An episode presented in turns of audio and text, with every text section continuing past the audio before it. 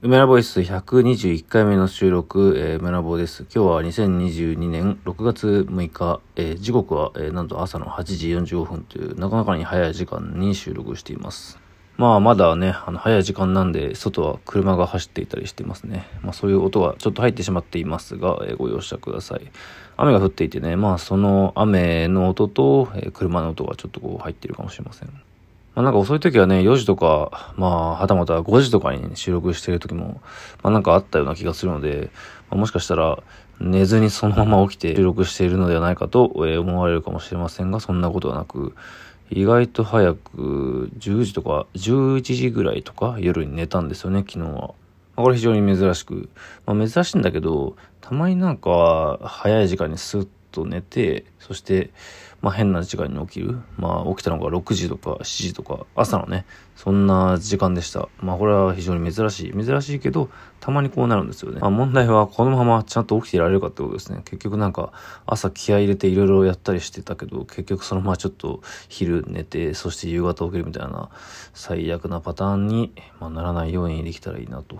朝、まあね、いろいろごちゃごちゃやったというのは、まあそんな大したことじゃないんですが、新しいプリンターを買いましてね、まあ、あのー、普通に使っていた、以前使っていたプリンターっていうのは結構しょぼいプリンターで、まあ安いプリンター買って壊れたら買い替えればいいかなみたいな感じで使っていたんですが、まあやっぱりちょっといいやつ買った方がいいのかなみたいな感じで、なんか中途半端な使い方をしてしまいましたね。で、まあ新しいやつはまあそれなりにいいやつで、え、スキャナーがついていて、とは言ってもまあ A3 プリンターとかじゃなくて A4 プリンターなんですけどね。で、まあ最近のプリンター、まあ家庭用プリンターらしく、なんかインクの液体を補充する感じのシステムがこう、液体、液体でやるんですよね。あの、カットリージじゃなくて。で、まあ液体をこうとぼとぼと入れたりとかね、してみました。で、まあテストプリントとかをしてみたら、なんかトレイがね、あの2種類ぐらいあって、下の方のところと、えー、まあ上から差し込むやつ。なんかそれは結構やっぱ複雑で、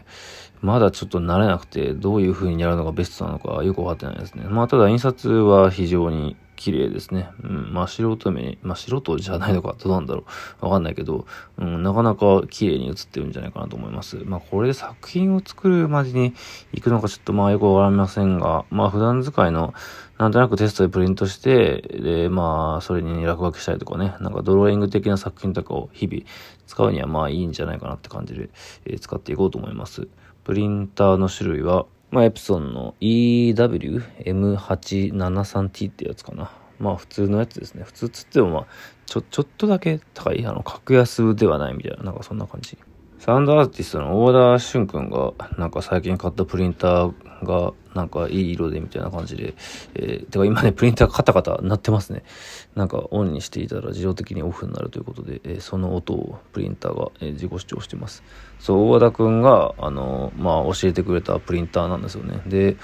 まあ印刷結構綺麗だなと思ったんです。まあそれをそのまま特に考えもせずに買ったって感じです。結構音が入ってる気がしますね。外の車がやっぱりね、人が起きて動いてる時間だと、なんだかんだ車がよく、えー、動いているので、そんな音が入っている気がします。昨日は、あの、展示をいろいろまた見てたんですけど、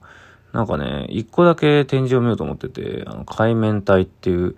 えー、これはもうね、昨日6月5日にちょっとね、終わってしまったんですが、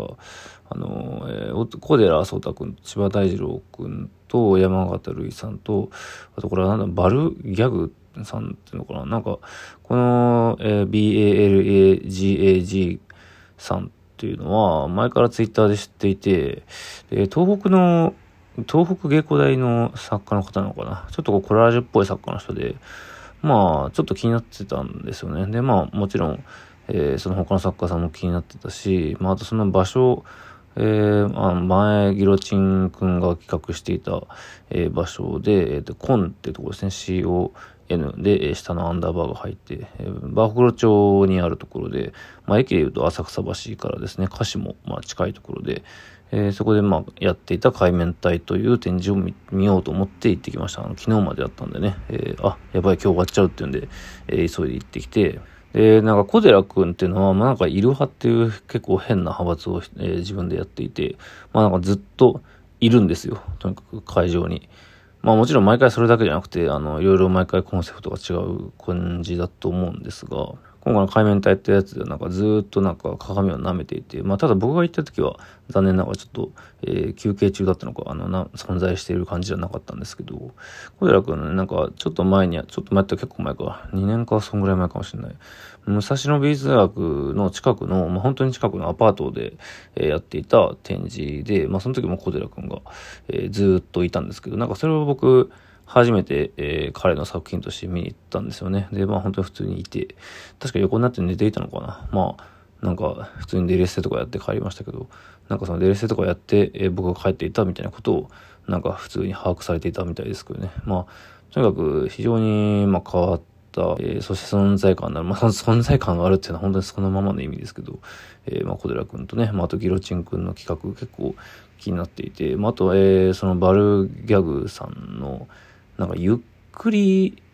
東方のね、あの二次創作のゆっくりしていってる的な、まあ、シェイプの、まあなんか変なアクリル板の印刷物がありまして、まあそれ作品なんですけど、まあそれを結構なんか卒生出していたらしくて、なんか気になってて、なんか、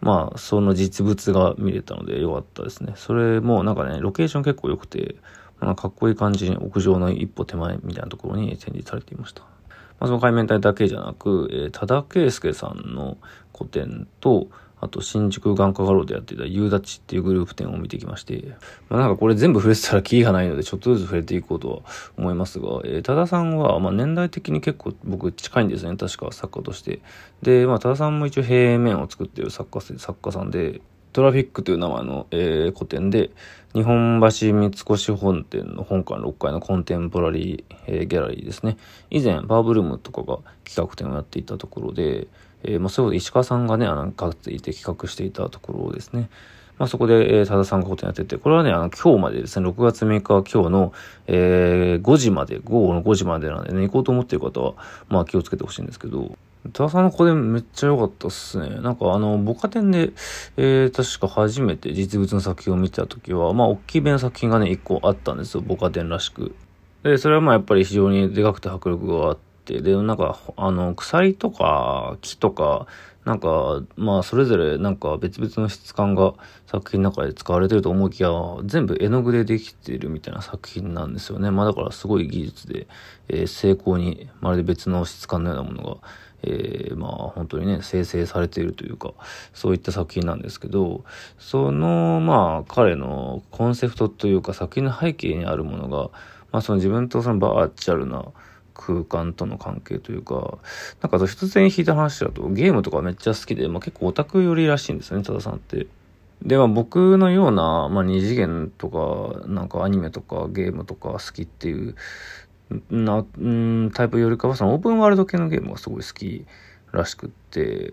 で、まあなんかそれと、えー作品の感じっていうのが、まあボカテンの大きな作品だけ見た時だと、まあなんかまあそんなもんなのかぐらいの感覚だったんですけど、今回の古典で、まあたくさんの作品をみまとめてみた時にやっぱ非常にしっくりきたというか、特に小さめの作品ですね。なんかその中で書かれた、まあそのオープンワールドタイプのゲーム内を旅していて、まあ先々で見つけた風景を描いた作品なんですけど、まあそれがなんか非常に昔作られた作品のように、こう、経年劣化したように、まあ、ひび割れていたり、えー色がこう、くすんだ色になっていたりしてるわけですが、まあ、その感じっていうのが、オープンワールドの世界では、まあ、データが劣化しないでそのままあるがしかし実物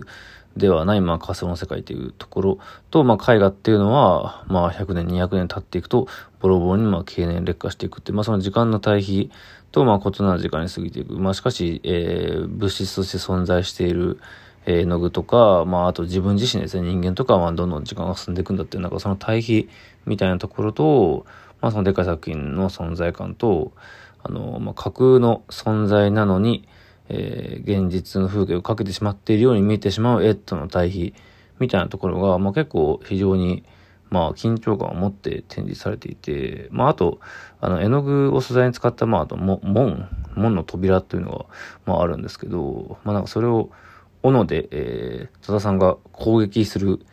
映像が一緒に展示されていて、ガッガッともう完全に斧で削ってるんですけど、その扉を削ると、まあその扉の、え内部が蛍光の黄色になっていて、まあなんかまるで、あの、リアルがこう削れてあらわになってしまったデータの部分のように、まあ見えなくもないというか、まあ言葉で言うとね、なんか非常にそれっぽいんですけど、なんかその動画とかは非常にこうユニークというかちょっと変な感じなんですよね。で、まあその現実があらわになっちゃうみたいなところが、まあそのユニークさを持って、えー、まあそしてまあしっかりとした、まあ物量なら作品としてドンとあるのが、まあなんか、まあ、ありがちな言い方ですけど、示唆的というか、で、まあ、扉っつうとね、なんか、あのあり方の感じだと非常にこう、デュシャンめいた雰囲気も感じさせますし、まあ、その謎のようなものをこう配置させながらも、まあ、やっている作品行為としては非常にはっちゃけというかね、その斧でめちゃくちゃ、まあ、扉をこうガンガンとこう、殴りつける、あの、攻撃するっていうのが、まあ、やっぱりそのオープンワールドにおける敵に対する攻撃の動作としても、まあ、非常にこう、よくある感じなんですよ。でも、やっぱり自分自身が斧で、まあ、扉をガンガンとこう、本当に攻撃して削る、ぶっ壊すっていう経験は、やっぱり実際にはもうないわけで、まあ、それを自分でわざわざ作って、そしてそれを攻撃するっていう、まあなんかその一連の行動がやっぱり、まあ面白いというか、なんかその、まあ、多田さんは実はゲームのオタクであってみたいな、まあ実際にあの、あまあ、あとは話したことは実はないので、あの、ど、どんぐらいなのかわかんないですけど、まあなんかその一連の感じも含めて、まあそして、えー、現実と、えー、ゲームっていう虚構の空間との比較であったり、まあ、あと現実と絵画っていうね、その、まあ虚構と現実の比較であったりが、まあ並列して考えたときに、まあ、非常に面白く見えてくるなと。まあ、プラス当然やっぱ作品としてのそれぞれの強度っていうのはかなりやっぱ高いので、安心して見れる、かつ、まあその背景になる文脈知ってると、より深く入り込めるというところで、まあ、とてもなんか感心して鑑賞してしまいましたね。まあ、ちょっともう時間が、えー、10時の、10時になってしまいますが、多田さんの個展は今日まで、え、やってますので、まあ、しかし夕方まではね、気をつけて、まあ、夕立展も、え、やっていますね。まあ、ちょっと本当展示の感想だけになってしまった。はい。えー、今日はこんな感じです。明日も早く起きれたらいいんですが、どうでしょうか？